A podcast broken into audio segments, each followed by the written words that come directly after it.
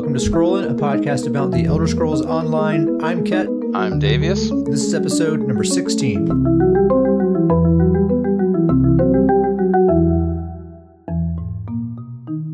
Just jump right into the announcements. So, first of all, number one, we have the Stuhn's favorite crafting stations in the Guild Hall. Um, another shout out to Danjevin for hooking us up with these attunable crafting stations. You better believe as soon as the patch dropped on Tuesday, the very first thing I did was run right out and attune those crafting stations to Stuhn's favor. Um, Davius, you're uh, you're hard at work getting kind of the the shrine set up and all of that, right? Still under construction, but you can access these crafting stations. So um, if you if you enter the guild hall, uh, so you can just travel to to my primary residence. Uh, and that'll take you to our guild hall. It's the Grand Psijic Villa, so if you've ever been there, you know as soon as you enter, it has this big platform above your head. Uh, well, if you look around, you'll find a way to get up there, and that's that's where the the Stuhn's crafting stations are, uh, and you can get in on that there. Now accessible from either side. yeah, yeah.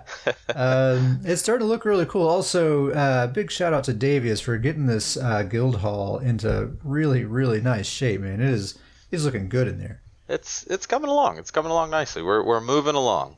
I mean, you've been you've been kind of putting me to work, sending me all across the map to just get like, hey, I need more trees, man. Go get me trees and uh, or barrels. Uh, barrels were surprisingly difficult to find. I swear, I had to like ask people like, how do I find barrels? Uh, when it when it comes to housing, I am very high maintenance. You know, a lot of resource and supply orders for sure. Very demanding, but by God, does he get results? uh, uh, yeah, so if you haven't been to the guild hall yet, uh, or if you're not a member of uh, the Stuhn's Goons yet, um, let us know. You can hit us up in game at Ket Sparrowhawk or at uh, Star Jumper. We'll get you into the Stuhn's Goons Guild. If for nothing else, you got to see this guild hall, and then you can just bounce right back out of the guild if you want, if you're not feeling the vibe. um, Another announcement here. Uh, on one of my YouTube videos, someone had asked about the music. They said they were trying to use Shazam or some app to to find the music, and it wasn't pulling anything up. And that's because it's not really, it doesn't really exist anywhere. It's just music that uh, I kind of arranged myself. It's based on music from the game, but it's sort of my own take, and my own arrangements of it. Um, so they asked if I would upload that music somewhere where they could listen to it, which I thought was really nice. Uh, so I did. I put it on SoundCloud, and I'll put a link to, to that in the description if anyone's interested. Uh, the intro and outro tracks and the transition tracks and that sort of stuff. Um, you can stream those there. I also made them available to download if you just want the MP3 to do whatever you want with. Um, that's there. Very cool. I like the long loop one that you created. I've listened to that multiple times now. it's it's kind of uh, it definitely puts you into this sort of like lull sort of state. kind of it's kind of entrancing in a way. Very much so. Um, next announcement here. Basically, this announcement is that we need w- at least one more member of the guild, Stuhn's Goons, so that we can open up the guild bank. Uh, and I think the way we're going to run the guild bank is just kind of a total free for all, right? Anyone can put anything they want in there and take anything they want out. Um, it's really cool. It's basically just free inventory for everyone. Um, so uh, we just need one more people. That unlocks at 10 members. We have nine members right now. So um, if someone is on the fence thinking about, I don't know, do I want to join the Stuhn's Goons or not? You know, you can really help us out by being that 10th member, and we'll get that guild bank, and then we'll be a real guild. we'll be real. We'll, we'll load that thing up with a whole bunch of Stuhn's pieces. Oh yeah, we're just we're just going to max it out with nothing but but Stuhn's pieces right away. It's like, don't worry, guys. That would be kind of funny if we just had every weight and like weapon and every possible thing. So as soon as we get a new member, like yo, just jump in the bank, grab whatever pieces you need. It's already ready to go. grab your Stuhn's pieces. That would be funny if that was like what the whole bank was for. just to grab your Stuhn's. It's nothing but students in there. We even call people out. No. Hey, hey, who put this non-students thing in the guild bank? What is this? Yeah, what is this? A crafting material? Get this out of here. Uh, uh, anyway, yeah, Guild Bank. We're almost there. Uh, and then last announcement, we'll just go over the gold vendor again, like we did last weekend. And as a reminder, if you're not familiar with the gold vendor, um, it's this special vendor that appears in Cyrodiil at your home faction's home base uh, every weekend. Uh, they sell a random assortment of gold jewelry uh, and purple monster helms, and it's just totally random every week uh, what they are. Um, so this week they're doing Ring of Ursus, Lamia's Ring, Spinner's Ring, uh, Ring of the Veiled Inheritance, uh, and then the monster uh, the monster sets are Pirate Skeleton and Malubeth Scourgers. Those are both helms. Um, probably the only really interesting one is uh, Spinner, and the ability to buy a couple of gold Spinner rings is probably something a lot of people are going to be taking advantage of. I imagine that's a super popular stamina set for both PVE and PvP, PvP especially. Um, so you know if that's a set you're thinking about using or currently use, and you just want some gold rings, um, there they are. Uh, these will also sell probably very easily for quite a lot of gold. Um, so I've already snatched a couple of up, a couple of these up uh, for with that intention. I'm going to wait a couple of weeks so that the market kind of dies down and stuff, uh, and then I'm going to put those babies on the guild store and probably make a couple of hundred thousand gold off of those. Will you remind us what the, the five piece of spinners is? Yeah, it's the spinner is the Magicka Spriggan, right? Uh, so it's uh, the five pieces gives you like three thousand something penetration. So it's a it's a Magicka damage set. Um, you know, it's it's pretty good in PVE if uh, you're not if you play with like unorganized groups and you don't know if you're hitting the boss's penetration cap or not. Uh, it can be pretty good, but uh, if you play with um, experienced players on a regular basis. Um, probably not a great set to use because oftentimes you're already over penetrating the boss. So you're not really gaining anything there. Uh, but in PvP, there's basically no such thing as too much penetration. Um, so um, totally great set to use in PvP. Um, yeah, and that does it for announcements. Did you have anything you wanted to add here? Nope. Sweet. Um, all right, so we'll move on to the news and patch notes section. So, of course, number one in the news, uh, the Greymoor expansion uh, is live now. It went live on Tuesday, uh, although it was really more like Thursday before people were really able to play it because there were some significant performance issues. Um, you know, it's it's this happens almost every expansion. You know, yeah. it's at a point now where personally, I don't even get mad about it. It's it's just like I'm surprised when it doesn't happen. It's like, oh, nice, I can actually just log in and play on day one. That's that's a nice surprise. But usually, I don't expect that to be the case. I just always look at it as you know the the good news out of it is that there's a whole bunch of play, people playing ESO, and the game is in a very very healthy player state right now. Yeah, that that's the silver lining. Is like the, the reason these issues are happening is because you know the servers are having a difficult time just handling the number of players coming in to play this game. Uh, you know, a bunch of people are under quarantine right now as well. Plus, Skyrim hype is just yeah. super real. Um, so I think, I, mean, I don't, I haven't looked seen any numbers or anything directly, but I imagine that we're seeing some some huge player counts right now. Yeah. So this will probably be just talking about Greymoor. Uh, will probably be the bulk of what we talk about this episode. It's probably going to take the the most of our attention here because it's mostly what we've been focused on this week. Uh, we'll do our best to avoid uh, any kind of story spoilers or anything like that. We'll just kind of give our general um, thoughts and impressions, observations, um, things like that. Um, as far as patch notes go, uh, there's not a lot. Uh, things pretty much look exactly as they were that last week of PTS, uh, with one kind of notable exception that I noticed, which was the Black Rose uh, dual wield, aka the Spectral Cloak. Um, you know, that was already nerfed so that it no longer gives you major protection. Instead, it gives you 10% uh, dan- damage mitigation and damage done when it procs. Uh, well, they further nerfed that down to 6% damage mitigation and damage done. Um, and what's funny is people are, are still saying, you know what, I think this item is still too strong, uh, which is crazy because that, I think that just goes to show just how insanely overpowered it has been this entire time. Because we have gone from 30% damage mitigation all the way down to 6% damage mitigation plus the 6% damage done and people are still saying it's too strong. you know, like it just goes to show how incredibly strong it has been up to this point. Um, do you have any other like kind of patch things you wanted to add here? Um, the, the, the only notes that I uh, had was I thought it was interesting the um, uh, the barrier ability uh, mm-hmm. and you know under the Alliance War uh, tab. Yeah. They Well, one, they increased the ultimate on this. It's a great ability. I think you use this ability on multiple builds. But uh, yeah, it's a great ultimate. The more unique part to me is that they have changed it now where it only can apply to people in your group, where it will no longer apply to just the people around you that are not in your group. Uh, yeah. We've, we've kind of talked about this, but it's interesting. You know, that straight up, that straight seems like something to help uh, Cyrodiil situation, uh, and we've kind of talked. You know, we've had several conversations how this is probably the best way to that to have Cyrodiil be a better experience. It's a it's something that I think a lot of a piece that's a piece of feedback that I think has been given to ZOS a lot uh, is uh, in PvP should really make AOE heals just stay within the group, and that I think that could have a huge impact on on performance. Uh, we're certainly not the first people to come up with that idea. No. It's, it's it's something. It's a no. it's a thing that has been discussed quite a bit um, on other like uh, streamers chats and forum discussions and things like that. Um, and it, seems like this is an example of them maybe taking some of that feedback and, and, and trying it out and see.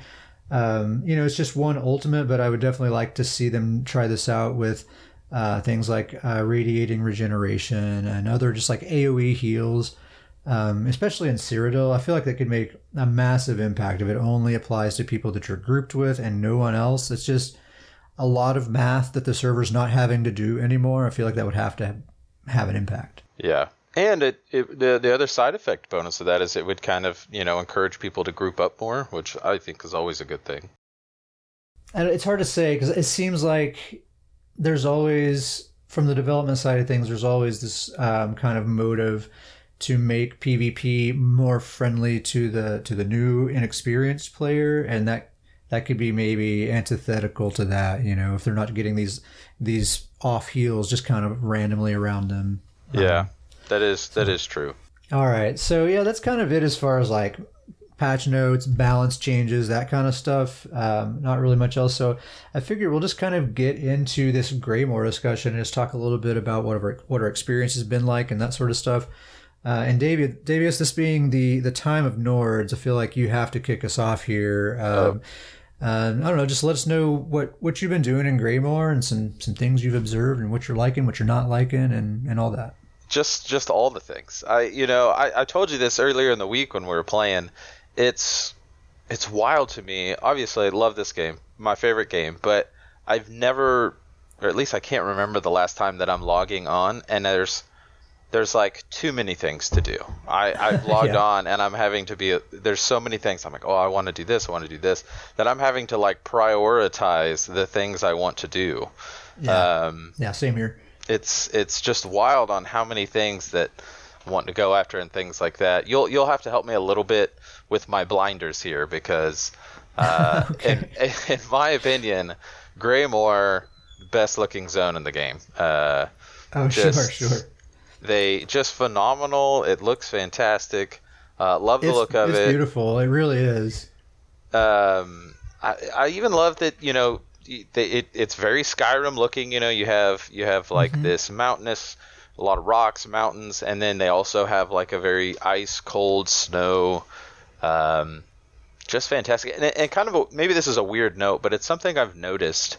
Um, they really seem to being a lot they seem when they're designing zones lately, they seem to be a lot more creative with elevation. They do. They use height in really interesting ways, and uh, and they also seem to make a more concerted effort to make a lot of like alternate routes to get from one yes. place to another, uh, which I, I really like that a lot because you and they do a good job of kind of like making it catch your eye off like uh, in, in the corner of your eye you'll see some little tunnel or something and you're like can i get in there and you'll check it out and it'll lead you right where you're trying to go. It turns yes. out. Um, so yeah, it's I loving the new zone. Um, Solitude, very cool looking city. Probably, like I said, you have to help me with my blinders here because with just we're just all north, so maybe I'm going a little crazy. Um, I think Solitude might be the coolest looking uh, town in the game for me as well. I'm trying to think of them all, but uh, uh, I mean Orsinium. Come on. Orsinium has been always my fate, what I think is the coolest looking city in the game. But there, here's the reason why I would put Solitude above it. And once again, could be could be the blinders, but the fact that Solitude is up on this giant rock, like perched into the sky, and most of the zone um, that you're in, you can be in different parts of the zone, and it's always like the silhouette of the background. Those combinations yeah. for me are just so cool. It's so cool to just see the silhouette of it like in the sky while you're running around the zone. I agree with you there. It's it's I guess it's strange that the coolest part of solitude is when you're not in in it. You know, it's like when you're away true. from it, lo- looking at it.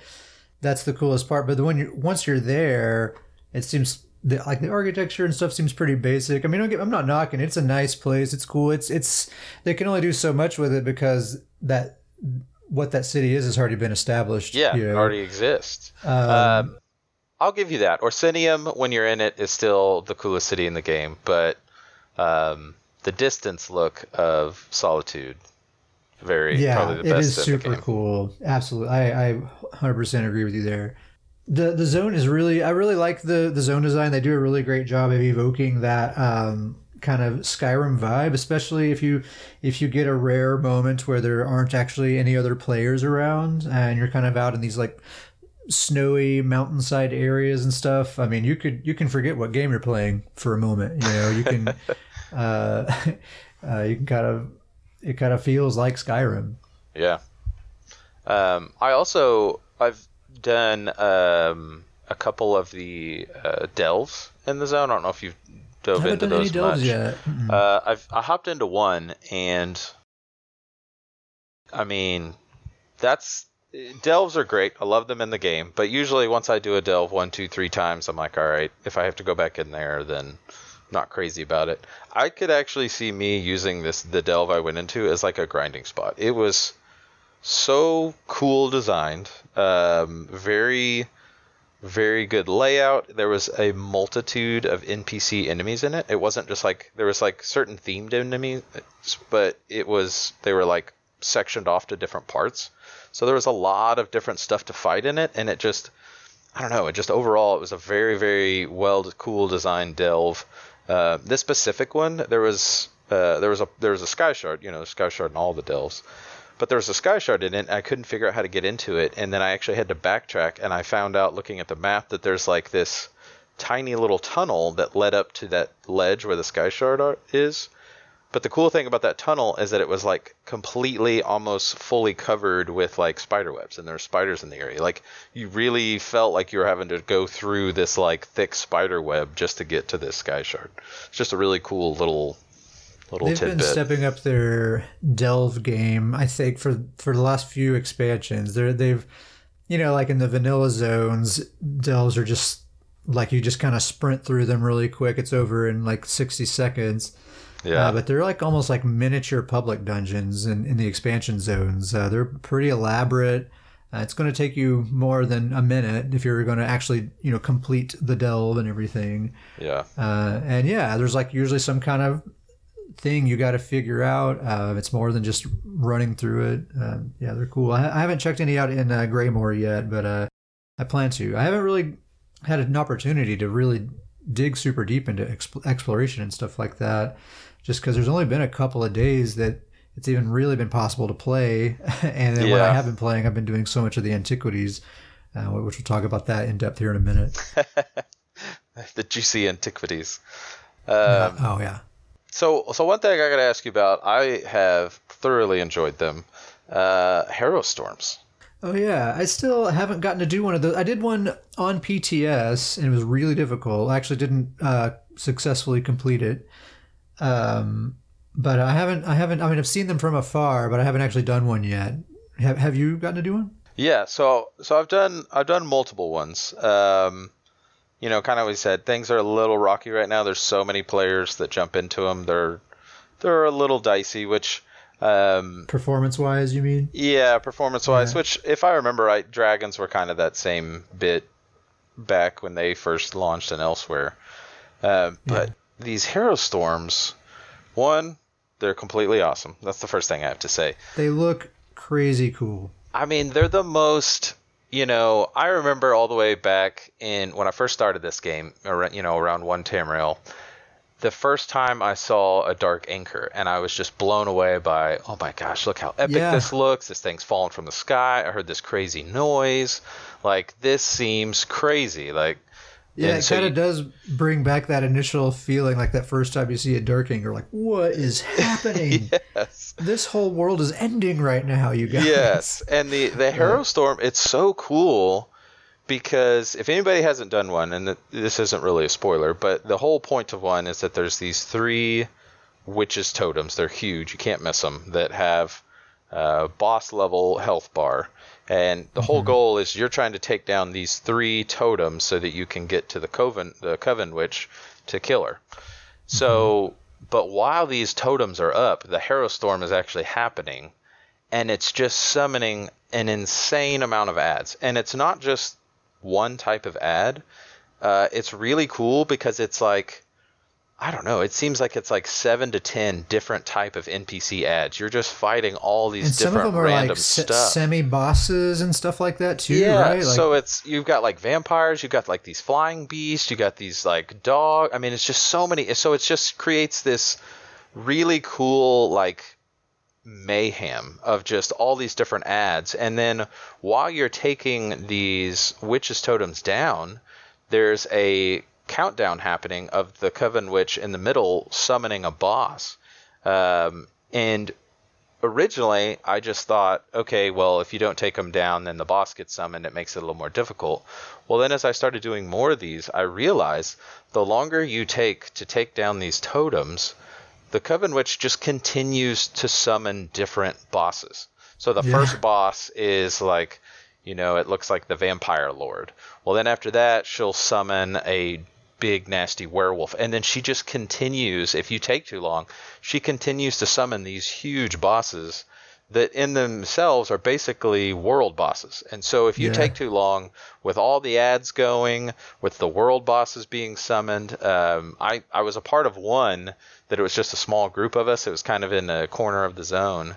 Uh, and you know we jumped in and you know all right we've got this thing we started hitting you know some people were healing and we weren't grouped up or anything it was just kind of a group of us exploring and after a while we completely just got overrun the ads and then the bosses kept getting summoned it just completely wiped the group we actually yeah, it seems like a like a like a trial level fight, right? Like a veteran trial level fight, kind of like the the dragon fights. I think are kind of like like there's no way, you know, you're gonna be able to solo one of those No, things. absolutely not. Well, there. I mean, there was even probably, I don't know. There's probably seven of us when when we first started this thing, and then we just completely got overrun.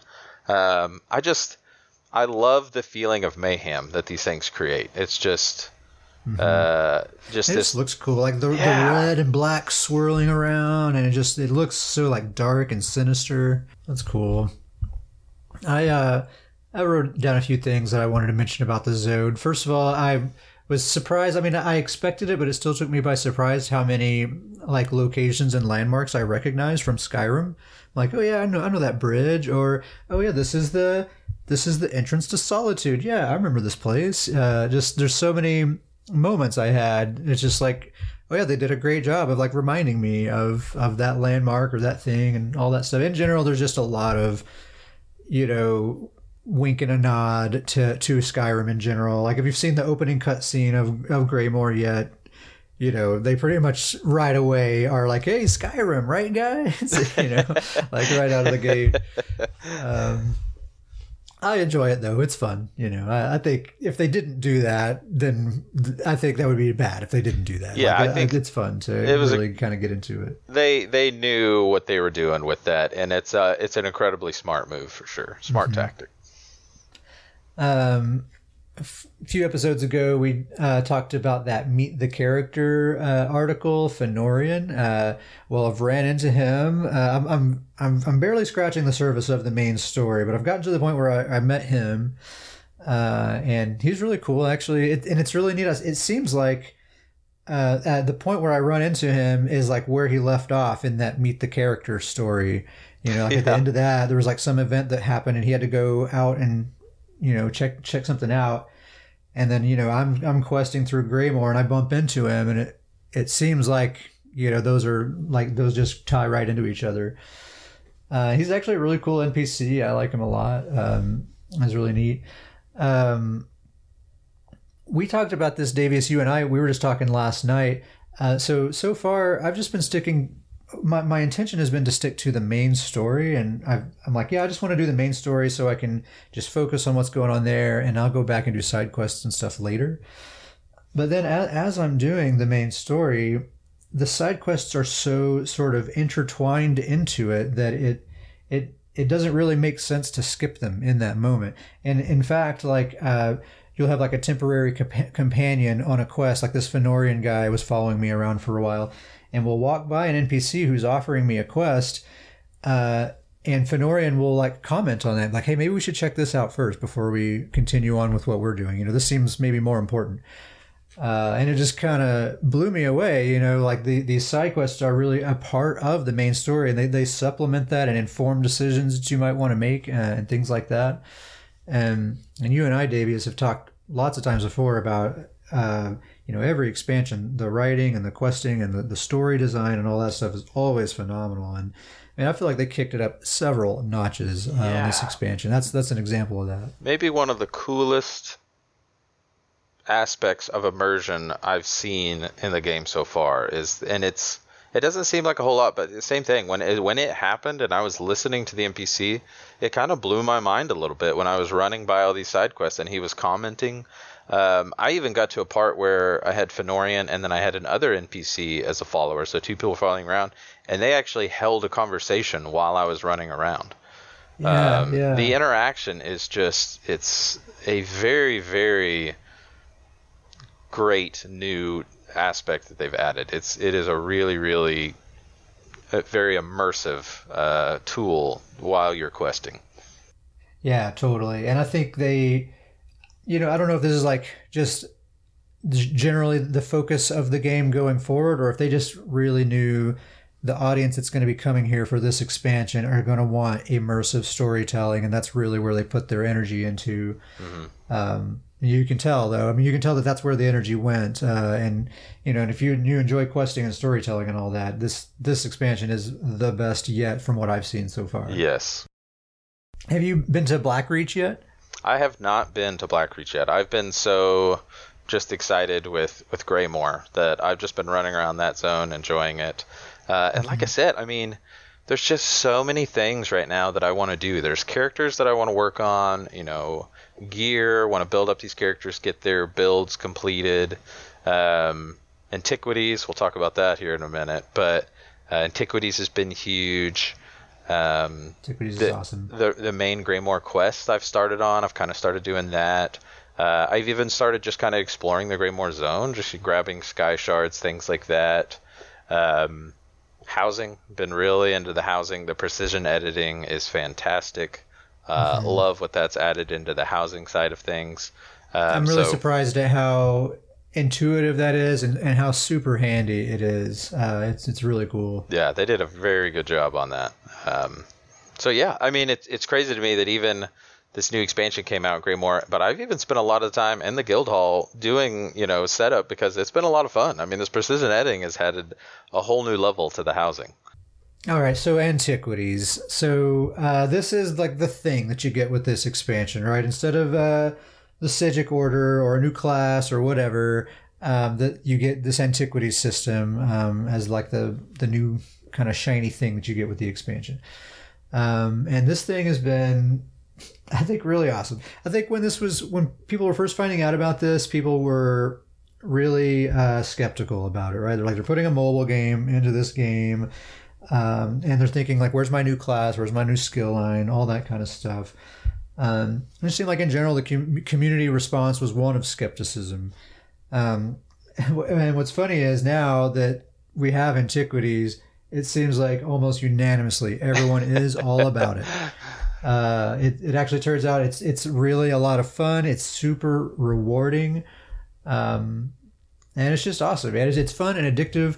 Uh, I'm I'm surprised at how lucrative uh, that it is. Like just the the loot that you get while you're doing it. I mean, just the process of me leveling up the skill lines. I make like between fifty to a hundred thousand gold per hour. You know, just during just grinding it up. It is a great way to to grind gold. Uh, I feel like we should give a disclaimer to everyone.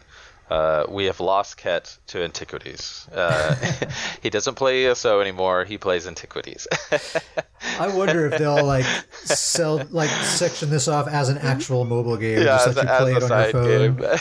Uh, that would be sweet. Uh, but yeah, that's basically all I've been doing. That's why I'm not too super deep into the Greymoor quests and any of that stuff because I really want to get my antiquities leveled up so that I can start hunting down these mythic items. That's, Yeah. that's really what I'm shooting for. Uh, it's cool though. It's so fun. Yeah, I just have to say they they've done such a great job with this antiquities that you know I know a lot of people are kind of complaining about this mobile game aspect, but it's such a cool feature in the sense that it exists within the game of ESO. You can still do all the things that you could do before in ESO, but now it's this whole nother level. I could see antiquities being something that people are so excited about and do like you know for us us for example we we play the game ESO, we do all this stuff, but you know, we go into battlegrounds a whole lot. It's kind of that's kind of a side focus that we do. We go, we do a lot of battlegrounds, we do a lot of Imperial City.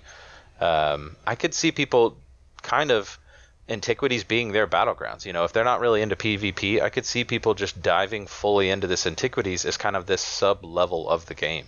Uh, I think it's just that kind of, you enjoyable. It's like your default. Like you don't like. I don't really know what I want to do right now. I'll just do some antiquities while Yeah. I'm thinking about it or whatever. Um, and they have they have added so much of it to the game. But even going down the road, this is such a great sub piece of the game because I could only see them just con- every every expansion, every new content, every patch. They're probably just gonna add in more items, more things um, down the road. So.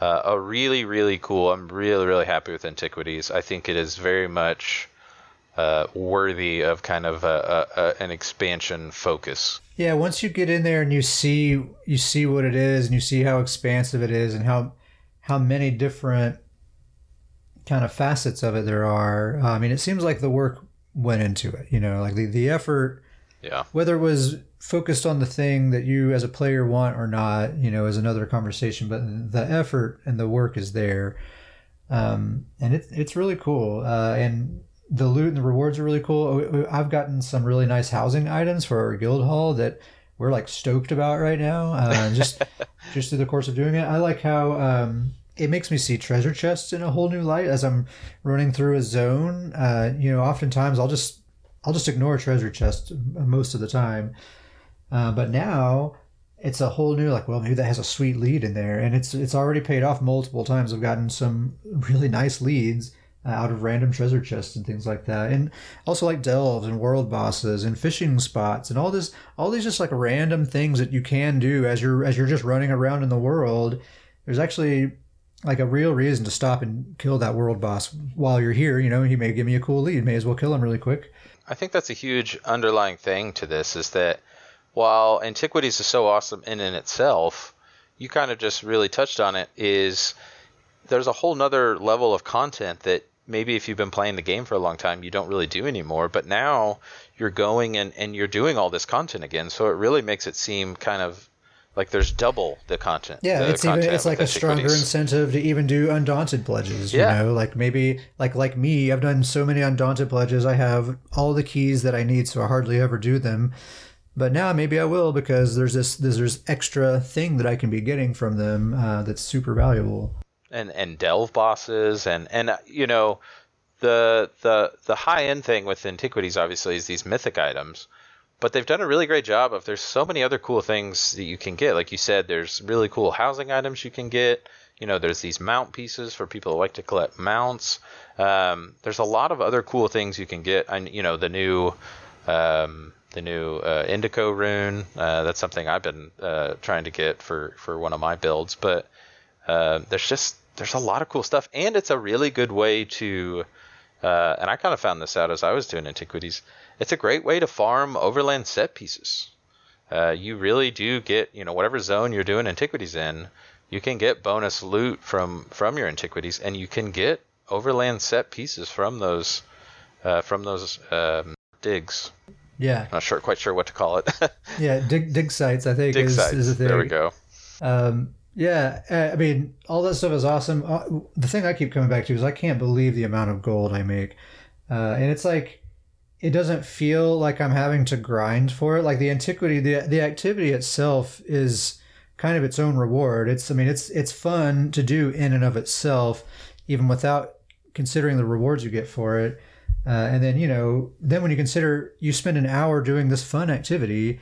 Uh, and then you, you have like a hundred thousand gold also at the end of it. you know, That's uh, that's actually that's a fantastic point. Is that to get that much gold elsewhere is going to require a grind. Uh, yeah, it's you not going to be really like fun making that gold Yeah. a lot of the time. Yeah. And this, you're making the gold, and you're not even really thinking about it as you're making it. I don't know if that's ever happened to me uh, in Mm-hmm. ESO before, where I'm just making an, a massive amount of gold without really thinking about focusing on the gold. Uh, and it's such a rush to like you know go interact with a vendor uh, and go to the sell tab and you just see all this like f- all these items that sell for 5000 gold. You just like have 10 of them there. And it's like oh my gosh just sell all of them. Holy crap. Uh, it's uh, yeah it definitely it definitely does something to the chemicals in my brain that's probably not healthy but I uh, I also have to know. I don't know if you have done much of this, but just reading the little paragraphs about when you dig up uh, an antiquity item, uh, the yeah, I little lore read, piece I, that I comes read up. some of them but not very many Um, so, you know, there's there's the codex that the more you find, at least more on the green and blue items. I don't really. I think on the purple items, it just has it's kind of a one and done on the codex. But on the repeatable grindable items, the the green and the blue for most zones, uh, I thought it was a really cool little add-in that you you find it and then you see the little lore piece and it's the perspective of somebody that you know you had sent it to and they'd studied it and from their perspective they say what they think about it. Well then when you find it again it's codex 2 out of 3 and then it's a different person and they kind of slightly argue with the person before them like they they're kind of like oh no you were thinking this but actually it means this and then you'll do it again and then the third person's like well you were right on the right you were on the right track but it's actually this uh, I that's was cool I was actually laughing out loud as I was reading some of those, just because it's it's such a cool little tiny add-in, but it it was really funny to kind of see these, you know, these. Yeah, and someone Archa- took the time to think that all out Yeah. and write it, write these uh, kind of conversations amongst those these these scholars and stuff. Yeah, it's, like really you're neat. seeing these archaeologists and historians and scholars argue about what the you know what the carving on this item means or what this color means. It was it was pretty hysterical. It was a cool little piece to it. Yeah, I like it. It's crazy to think that there are already people who have um, this the skill these skill lines maxed out on multiple characters. There's already people who have multiple mythic items in their inventory. Very Like, impressed with those individuals. Super duper impressed. Like I, I, I would not have thought it to be possible in this amount of time, but people definitely will surprise you. Which uh, which mythic item are you shooting for first? That's uh, that's what we like to call a toughie. that question's a toughie. Um, I would probably not not that I think it's the best one, but just the one that I think is going to be the most unique and fun for me. I probably would put the Torque of Tonal Constancy. You know, we've Yeah. talked about how much fun I've been having with my Stam Sorc. I'm still kind of finishing out that build. Um, I just think the torque of tonal constancy, really on any sorc, but on a stam sorc, uh, stam sorc especially, uh, I think just is a lot of fun, makes a lot of sense, uh, and really can kind of double down on the mobility of a stam sorc. Um, I just, I think that's probably the first one I'm going to go for. Uh, I think that would be a lot of fun. Surprisingly, probably the second one that I'm going to go for, and this was surprising to even me to think as I kind of realized it. Uh, probably going to go for the Bloodlord's Embrace chess piece, just strictly Yeah. for Davius's tank setup. Uh, we've been doing a lot of like dungeons and grinds and you know farming and things like that. So we've been uh, I've been able to use kind of his tank setup quite a bit, uh, and that thing would be fantastic for his current kind of Magicka based tank setup. Oh yeah, absolutely. I want that thing too. I, honestly, I, I am truly interested in every single mythic item. Um, surprisingly, I think uh, I find that the Thracian Stranglers is the one that I'm maybe least interested in, and I find that to be the case. Like like when I'm reading guild chats or just you know having conversations about these mythic items, that that's one that really doesn't seem to be coming up in conversation a whole lot. And it seems like everyone's really after this, you know, the Malacath Band of Brutality and Ring of the Wild Hunt. Those two are like for sure on everyone's radar. Um, but uh, I haven't really seen much talk about the the Thracian Stranglers, which I would have assumed would be like you know number one on, on a lot of people's list. I, I'm, I'm very surprised by that. I've seen that same thing. I'm wondering if Thracian Stranglers is going to be one of those things that once people start getting it, uh, that they kind of see how powerful it could be. I mean, maybe we're we're missing something because it just makes you take so much additional damage. But yeah, it's such a wacky niche thing, you know. I mean, like the the Band of Brutality and the Wild Hunt Ring. That's like no brainer. That just makes your character better, yeah, plain and simple. Um, but the Thracian Stranglers, it's this kiss curse thing. You know, it's hard to know. yeah, um, it's hard to know if you're actually going to be able to make that work or not. So I think people just aren't quite so gung ho about that one. Whereas you know the Band of Brutality, obviously, like I, I'm going to get that, and it's going to be awesome.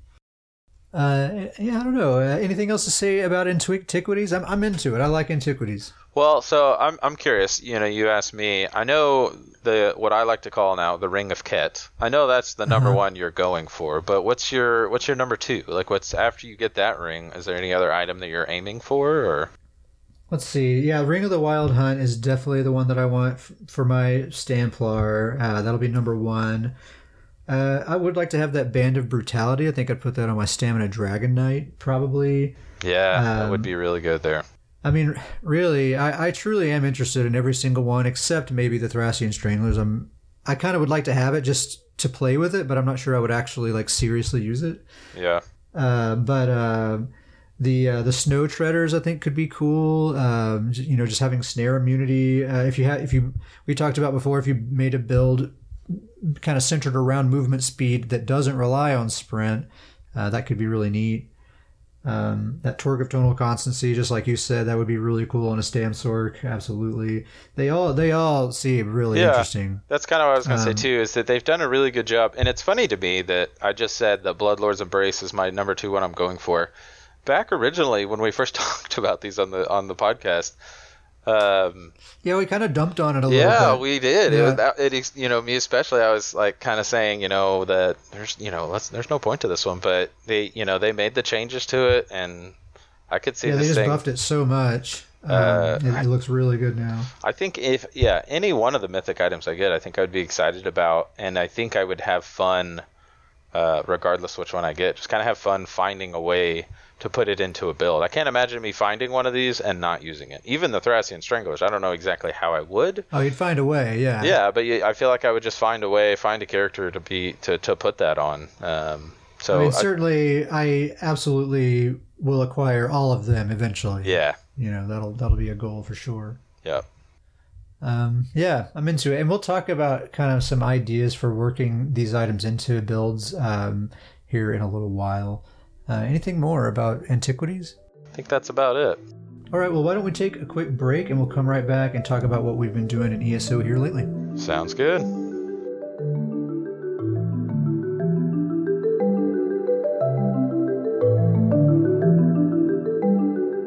The first thing I did when the Greymoor patch launched was I logged in with my vampire. You know, my vampire build I've been talking about in the past couple episodes.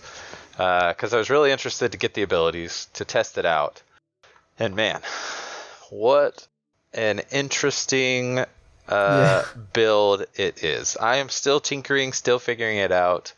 Um, I don't have the um, reduction glyphs, which I think are a huge, huge part to the build. I still haven't uh, uh, got those set up on the build yet, so I haven't fully tested it out as it's fully ready.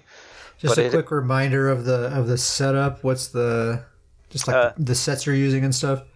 So I'm doing the Vampire Lord five piece set, the Akaviri Dragon Guard five piece set, and then I'm actually doing Mighty Chudan for the monster set. Uh, I actually have to thank you for that because I'm a big uh, fan of Mighty Chudan. you're a big fan. There's so much going on with this build that keeping up a major resolve buff was just too much for me to think about with the amount of health that's going in and out on, on my health bar. Um, this yeah, I, just having that one like less thing to worry about yes, really helps. Very yeah. much so. So to kind of give you guys an idea of of of what I've experienced with this build, uh, there's been times where I'll do 3k DPS with against NPCs and, and, and world bosses and things like that. But I've also hit uh, well into the 30 35k uh, it just mm-hmm. it just kind of depends on the perfect setup or me kind of figuring out the rotation right. Um, yeah. I, I still think there's potential there. Uh, i'm just still kind of figuring it out. You know i've changed the morphs uh, a little bit. Um, i think eventually once i get more comfortable once i kind of uh, finalize it I'll, I'll probably do maybe like a final breakdown of, of what i've chosen um, but I have hopped on with that character. It is a it is a very very different playstyle for sure. and is this the one you're doing the quest with, or did you decide to do that with your main instead? Uh, so I originally was going to do the quest with my vampire, but I actually switched over to my main. We kind of talked about this a little bit, but so my my main character, uh, Davius Starjumper, is my crafter, and so uh, he's kind of got all my achievements, all my crafting, and so uh, I kind of kind of last minute just chose to do the main quest with him, just in case there's anything that that he would need for crafting or things like that. Uh, as we all know, all my Nord characters, I eventually will do this zone with all my characters. It falls into the complete the Skyrim zones with with my Nord characters. Um, but eventually, I will do it with my vampire character. Um, and I think that really I just need to play with them more to figure out that rotation and to figure out that different style. Um, he's he's still a lot of fun, but it's just such an interesting interesting play style. I can't yeah, emphasize the, that the build enough. idea is just is so kind of wackadoo, you know, and just it's like you can see like there's a concept here that that could work, and it's just yes. figuring out how to make it work figuring out how to make the, the damage come together with the sustainability, with the survivability. Um, mm. And I've really paid attention just to zone chats lately with what they're saying about Vampire. And it's very interesting to see that a lot of people are kind of um, initially kind of just writing off Vampire, it seems like. But there's this small select few, and I've, I've kind of noticed they're all saying this kind of same message and saying that uh, it's only not good if you don't understand how to play it. Uh, mm-hmm. Uh, and I can kind of relate with that message. Not saying I know how to play it yet, but like I said, you know, I have a full PvP build setup, and there's been a couple times where I've hit 35, 37k DPS if I get the rotation right, uh, and it's just it almost comes as just a massive burst. Uh, but combining that with also surviving after that burst is something that I haven't quite mastered yet. Um, mm-hmm. I think another part is is that you know a big part of my build is to get to the Scion uh, as quickly as possible, and I haven't really um, stressed test this build, if you will, and that a lot of the times I'm doing my rotation, I'm just killing random NPCs as I'm running around, and so I'm not using the Scion ultimate. But yeah. um, I the fact that when you when you use that ultimate, it fully heals you up. I, I think there's a lot of potential to just do a massive amount of burst real quick and then hit the scion and then heal up and then kind of turn around and deal with the next threat. So one of the other huge things I've been doing, which we've talked about a little bit, but uh, you know some people may be surprised about, but you know I think I even I think you've even seen a glimmer of how fun housing can be. when I'm not when I'm not getting bossed around by my decorator, uh, it can it can be all right. Not not not with the supply orders all over yeah. the the world of Nirn. Um, but I have had so much fun, uh, just kind of putting the guild hall together. Um, really kind I of. I could tell, man. Oh, dude, it's like a whole other place in there. Um, now you've really brought that place to life. I, yeah, I, I, it's just have a lot of fun. You know, I've, we've talked about this through the week. Of I don't really, I kind of just get into a zone and just kind of start going. But um, the best way I can explain as I kind of go through things is that uh, I, I keep referring to it as, as blending. Is that I'll kind of mm-hmm. work on a section and I'll kind of set up where things go, and then after that, before I kind of finalize it, I kind of in my mind just kind of see it as okay, how can I blend this into the environment now? As where if you're running past this, it just looks all natural. Uh, it looks like it's you know. I keep telling you, man, you really need to do some like housing streams or just make YouTube videos and just like speak your thought process out loud as you're placing things and adjusting and blending and uh, just kind of narrate what you're thinking. I, I really do think there's a community of people that would be into that. That may be that may be something that that uh, that I do down the road, or at least look into doing down the road. If if enough mm-hmm. people would be interested in it, uh, I think that maybe that could be something down the road. Uh, I have to give a huge thank you to the people that have visited the Guild Hall. Uh, a lot of people have said really really nice things, uh, so that's been mm-hmm. very encouraging. Uh, as I as I continue to finish things out. Still not done. Uh, the Psijic Villa is a massive, massive home. it's too big. but uh, we're getting we're getting further. Uh, we're getting a, a, lot of the a lot of it done. Mainly right now, the just the outside of it has been the focus, um, but mm-hmm. really getting close to finishing that, and then I'll kind of move inside the actual house itself and start. It's so cool. It's you know I really have never utilized housing at all. Like I have houses, but I they're just there. I rarely ever enter them. Um, but since we've been getting this guild hall together, and since you, Davius, have been, you know, just making it so cool. I've, I've been making a point to go there every day, and I find myself just like hanging out there. Like you know, an hour has passed, and I'm just like running in circles around the guild hall, you know, doing nothing. but it's just an enjoyable atmosphere.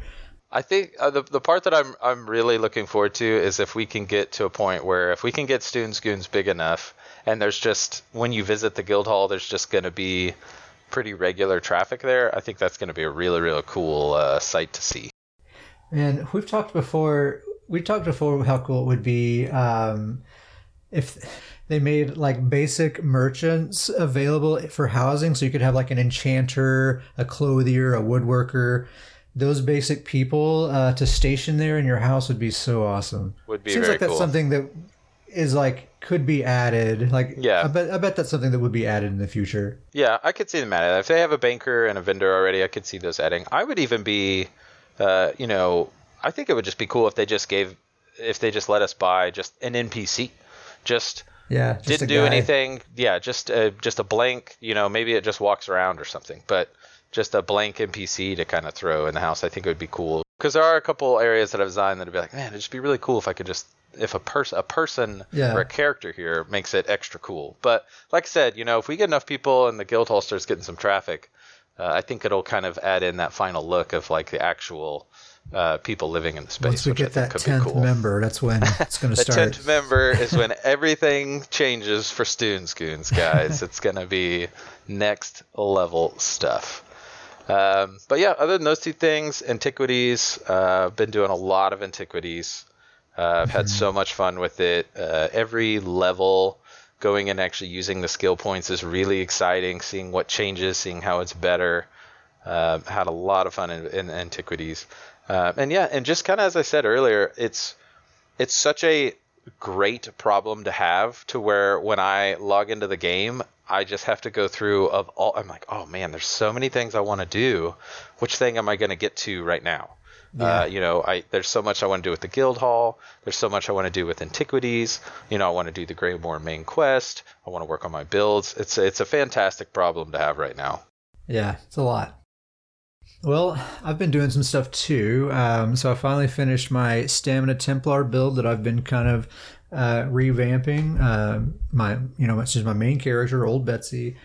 Um, she's finally totally finished. I got all the transmute geodes, everything's gold and transmuted, tri-stat glyphs on everything. She's she's all done. Um, I've been hopping in doing some BGs just to get some footage for the build video. Uh, the build feels great. Um, the the BGs have been going really well. Uh, the video is underway. I should have it done. I don't know, like a week or so. I think it's going to be awesome. Just a quick gear reminder: it's Hulking Draugr, Trappings of Invigoration, and Grundwulf uh, two-hander and bow setup. Uh, I'd like to try to put a master bow on the back bar, but I just haven't taken the time to uh, to farm that out. Um, but I think that will be something I try to get a hold of here pretty soon because trappings trappings and invigoration is a perfect like one bar kind of kind of set. Yep. Um, but until then, I like the build as it is. It's totally great, and there are positives to not having the um, the master bow as well. Um, so I'm not I'm not sweating it too much, and it, it hits plenty hard, and it's just super super fun to play. Love love this character. This is always going to be my favorite character. I'm I'm excited for the build video as, as someone who runs with this character in Imperial City and just you know other things. Um, it's it's almost like this character has leveled up yet once again.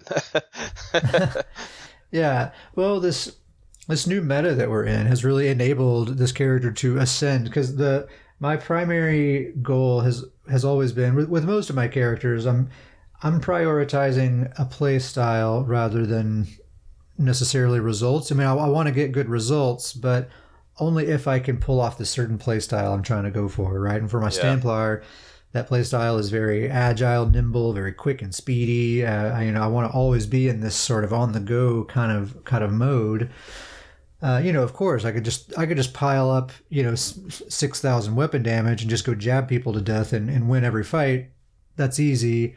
You know, I'm I'm trying to do a certain fun kind of play style, um, and you know, up to this patch, in order to to do that for me anyway, I felt like I had to make some pretty big sacrifices in the damage department. Um, you know, I would do enough damage to to win more fights than I lost, uh, but still not as much damage as I'd like as I'd like to have. But now we got this base critical resistance. We have just more uh, more defensive options that kind of op- opens things up quite a bit. And lo- long story short, I'm able to pack in a lot more damage and sustain, and still have very good defense. Um, so this build is basically just better than it's ever been. Yeah. Um, and I'm, I'm pumped about it. Yeah, I think the new meta we're heading into is really fitting fits your playstyle well. Um, yeah, and I, you know, I kind of have to take a little the little sidebar on the playstyle here because I think this is always something that has been uh, huge for me and my characters kind of going from when I first started the game and you were kind of teaching me the ropes and kind of going through things and even when I got into PvP and you were kind of teaching me PvP and things um, you kind of always set the importance of playstyle of you know playstyle is more important than and then almost even more important than the build uh, and the gear. And that has been I can't express how true that has been is that you know anybody can go find these these these builds and they look great on paper but if it really doesn't fit your playstyle or you're really not enjoying or that's not comfortable then that usually that's not going to work out for you. And so I've always I've always that's always been great advice that you gave me early on, and I've always stuck to that advice of how important playstyle is. Is that the build has to be comfortable within your playstyle. And your yeah, and your playstyle has to match the build that you're playing, yes. right? And and so like I just noticed in myself, I like to roll dodge a lot and run really fast, mm-hmm. and I like to be able to just go and go and go and go and never have to stop. Um, you know, and I if if I want a build that kills everything in my path, I can't do that. Yeah. You know, if I want to have 6,000 weapon damage, then I'm not going to be able to have the sustain. I'm not going to be able to have the mobility that makes the build feel fun for me. Right. So the whole goal has always been let's find a balance of enough damage, but still be able to do all this cool, fun stuff that I like to be able to do with that particular build anyway. Yeah. Um, so yeah, that's Betsy. Build videos in the works. Uh, my Necromancer Healer also all finished, uh, and this one's super cool. Uh, I've talked about it on the last I don't know few episodes. Um, Argonian Necromancer Healer using the Healing Mage, aka Mending set, and Critical Riposte, which is one of my absolute new favorite sets uh, in this in this video game. We're about to. I'm going to talk about this set actually a little bit more here in just a second, but excellent, excellent set. Um, and then she's using Mighty Chudan as well. Um, and it's just a great build. It's all divines. Um, because the critical riposte set gives me like plenty of critical uh, mitigation, so I can just go all divines to pump up that healing mundus as much as possible. Um, this build is just so cool. It's one of my very favorite builds that I've made in a really long time. Uh, this will be the next video that I make. Um, and it's totally done. It's just sitting there, just waiting for me to just start making that video. so I'm I'm really excited about that. Uh, yeah, that that build is um, it's hard to pick among your characters, but lately, as of late, I can say that uh, this build has been one of my favorites to run Imperial City with because it just oh totally it's anyone that I'm playing alongside this is their favorite build for sure. I, it makes me uh, feel invincible if I'm if I'm running around with this character, uh, just with the the less damage I'm taking, with the crazy strong heals I'm getting.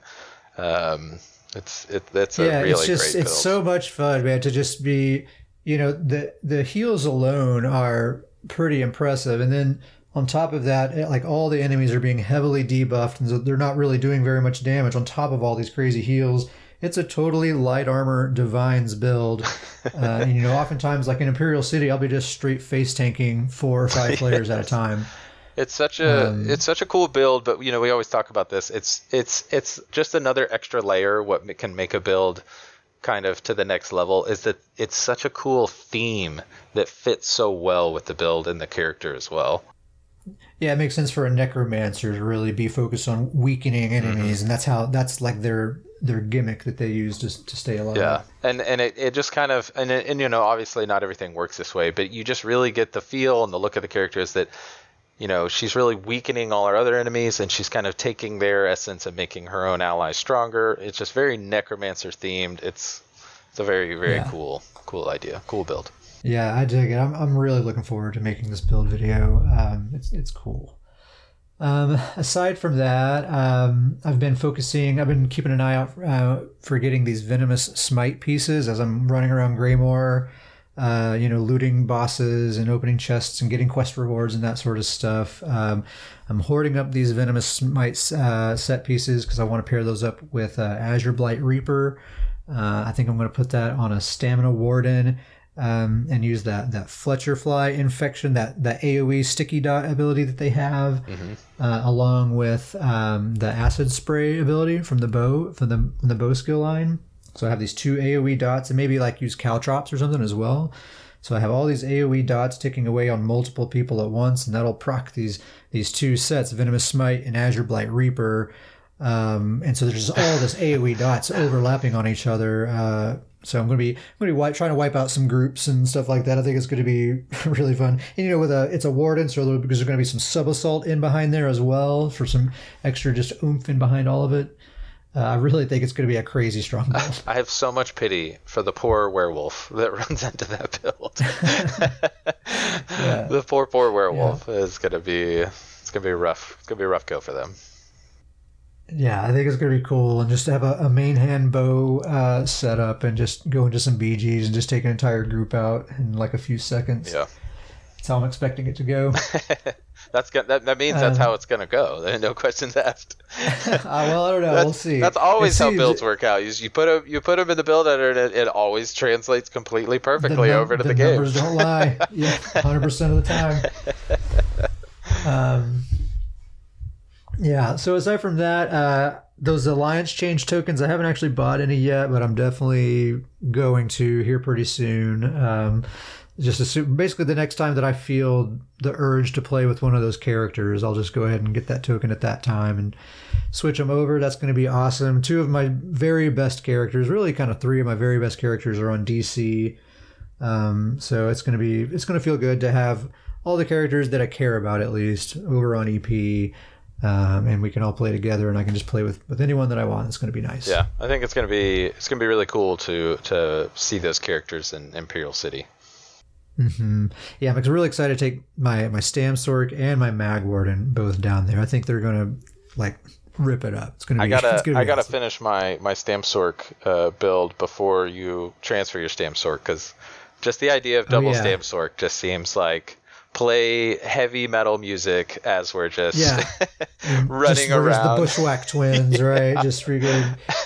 Yeah, I think I think we're gonna terrorize some people on those tunnels with the double Stamsorc. It's gonna be awesome. Uh, it's gonna be a lot of fun. Yeah. So that's basically all I've been up to. You know, other than uh, Greymoor questing and antiquities and all that stuff. Um, we're getting close to the end of the episode, but before we go, I wanted to I wanted to touch back on this critical riposte set. I was just talking about it. I use it on my um, Magicka Necromancer. Um, but I want to talk a little bit more about it. This set has been coming up more and more in conversations. I think people are kind of starting to realize the value of this set, especially in this new meta that we're in. Uh, I think I think this set is going to be a big deal. Um, so I've talked about the five piece bonus before, how um, it you know, when you take critical damage, you reduce the crit rate and critical damage of that attacker for, I don't know, like 10 seconds or something like that. Mm-hmm. That's a really nice debuff. Um, but the, the the thing that people are really kind of interested in this set about isn't the five piece at all. It's the, it's the two through four piece set bonus uh, set bonuses uh, that are really interesting here. So uh, the two and four piece bonuses give you a total of about 850 critical resistance, um, and then you know we have 1350 critical resistance on our characters as a base stat now as well. So total that's 2200 critical resistance without having any impen, any champion points or anything like that. So that's that's already way more critical resistance than we were used to having last patch. Um, and with a with a four piece bonus without even equipping the five piece. So you know you're kind of getting the value of the old impregnable armor, which is a five piece set, but you're you're getting it out of a four piece set. Yeah, it's um, it's crazy to think about what what that could you know what that could be. Yeah.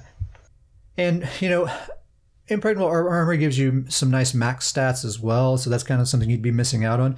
But this does give you a line of health, at least. Uh, and I think that, combined with the fact that you can get all the crit resist you need out of four pieces, um, I think makes this set extremely valuable, especially now when we're trying to figure out good ways to fit in mythic items into our builds.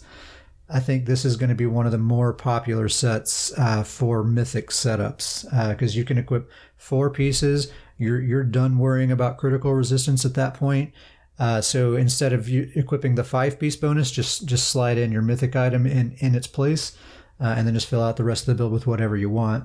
Um, and the beauty of that is you don't you don't even have to use impen on your gear. You can go all divines, all well fitted, you know whatever trait you want, and you're still going to have more critical resistance than than most other players who aren't wearing this set. Yeah, I think it's once again we've mentioned this in the past, but it's gonna it's just really cool um, for what traits are going to be in PvP now. It's it's it's really already kind of starting to see it's not all about impen anymore. Yeah, like critical damage is just one of the damage types that you need to account for, but you really have to account for penetration and mm-hmm. raw damage and, and other stuff as well. Uh, and and so it's it's nice that this is it's a very efficient way to, to cover your bases for crit for critical damage. Yep. You know, uh, just four pieces of that, you're covered. You're covered in that way.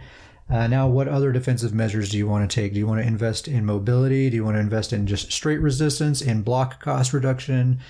Um, you know, you, you have so many more options now. Yeah. Um, so anyway, critical riposte. Uh, this this dropped. You know, I think the Harrowstorm patch. Um, so it's it's been in the game for a little while now. But I think people are just now kind of figuring out, especially now that we have these mythic items and people are just doing the math and figuring out how to slide them in and still make the stats all look really good. Um, I think this set is going to be key in this in this meta that we're entering into here now. So I guess that's about it. We're pretty close to the end here, but before we go, I'm gonna um, shout out to one email that we got this week. We got an email from Rob who plays on PS4 NA. He says, "Hello guys, just want to say thanks for the for the podcast. Really enjoy listening to you guys at work." Uh, he says he recently started playing again to pass time during the quarantine after a couple of years away from the game. Uh, and after hearing your conversations, I feel like I'm missing out on half the game by doing PvE only. After the recent episode, looks like I'm going to start up a PvP Stamsorc. Anyways, thanks again, Rob. There you go, Davius. You're inspiring people with your Stamsorc stories. Dude. You know, I really have to say though that it's really it really all goes back to you because you're the one that inspired me to create the Stamsorc. So we really have this chain effect going. Uh, but well, I'm I'm always spreading the word of Stamsorc. you man. are. It's, it's, such a fun class to play. I love it so much. Um, but yeah, I just have to say that you know how awesome of Rob. That's very very cool. Um, it's so awesome, and I know you you feel the same way. It's so awesome to get these emails with with such kind words and uh, just really encouraging and and and I don't know, just just really cool to, yeah, to it, it, it, makes it feel like a real pod. Yeah. We're doing a real podcast here. You know, we got emails to read. We're real now. Uh, Uh, I will say to Rob that you're absolutely right. Only doing PVE, you're totally missing on a uh, missing out on a major uh, major aspect of the game. PvP, you'll get the highest highs and the lowest lows that you've ever experienced in this game. Uh, it, it's super fun. Can be super frustrating, especially at first. Uh, there's quite a big learning curve, uh, so just get ready for that. Just expect it, accept it, and just just keep at it. And and before long, you know you'll be uh, you'll be owning noobs yourself. Yep. Uh, I, I just say start start practicing your light attack weaving now. yeah. yeah. So anyway, I guess that's the end of the podcast. Uh, if you want to get a hold of us, you can email us at scrollinpodcast at gmail.com. That's scrolling with an I-N, no G, scrollinpodcast at gmail.com. Uh, you can also contact me and Davius in game. I'm at Ket Sparrow Hawk, and Davius is at Starjumper. Um, you can just say hi, tell us a joke, ask us a question, let us know you want to be uh, a member of the Stuhn's Goons Guild. We'll get you in there. Um, anyway, I think that's it. Davis, anything to say before we head out? Uh, I just got to give our, you know, got to give us some kudos. We we are finishing up before uh, the Silent Hill sirens start going off. So yeah, kudos to us. Oh yeah, only tw- 12 minutes before the sirens start. It's nice, very nice.